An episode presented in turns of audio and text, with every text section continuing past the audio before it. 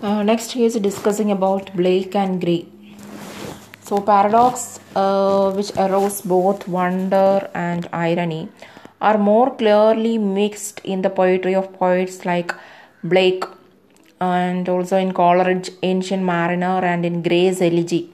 So, the comparisons in Gray startles, illuminates, and shows the peasants in a new light. The paradox is ironical rather than a startling one.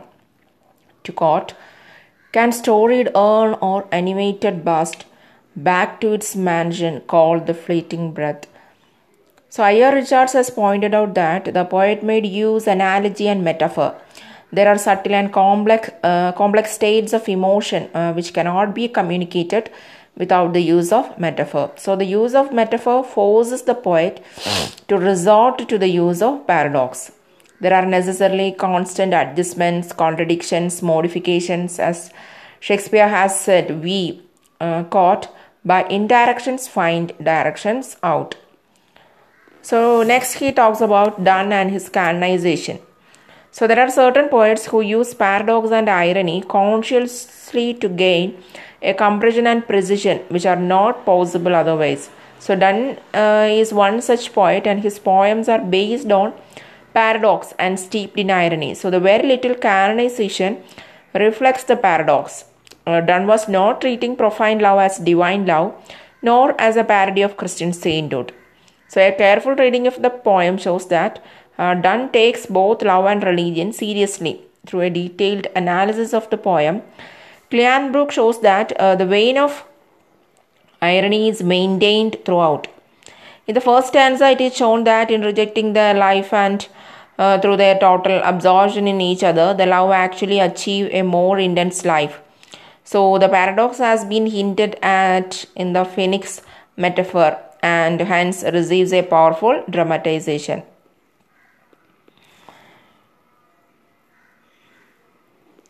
Uh, to quote, Who did the whole world's soul contract and drove into the glasses of your eyes? So the image is that of a violent squeezing as by a powerful hand. The unworldly lovers thus become the most worldly of all. So it is the paradox and irony that provide the poem precision, compression, and effectiveness. So Donne could have used uh, the direct method, but canonization goes beyond it, and this could have been achieved only by the use of paradox. So religion and uh, the valuable insights can be conveyed only through the use of paradox with its twin aspects of wonder and irony. and religion makes constant use of it.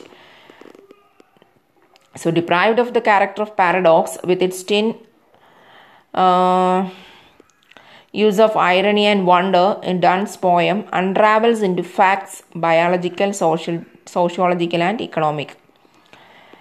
If we check the paradoxes in uh, Shakespeare's uh, Romeo and Juliet, it would be reduced to the very lowest level without the use of such oblique language. Quote, For saints have hands that palmer's hands to touch, and palm to palm is holy palmer's kiss.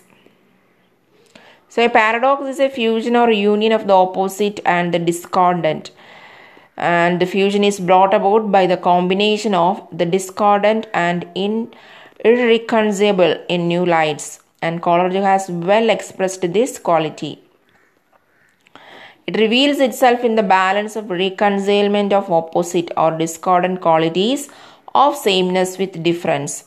So Shakespeare is one of in one of his poems has given a description that oddly parallels that of Coleridge. A poet cannot do without paradox, for in its very nature of paradox is bringing together of opposites, and so is metaphor and uh, so is poetry. So, in his uh, The Phoenix and the Turtle, Shakespeare has dwelt at length on the magic power of the poetic imagination, which unites and has contrasted it with reason, which divides and separates. So, it is the poetry and poetry alone which brings about union of beauty, truth, and rarity, and the poet can bring about this rare fusion because he is gifted with creative imagination which expresses itself through paradox and metaphor. uh, which may therefore just called the natural languages of poetry.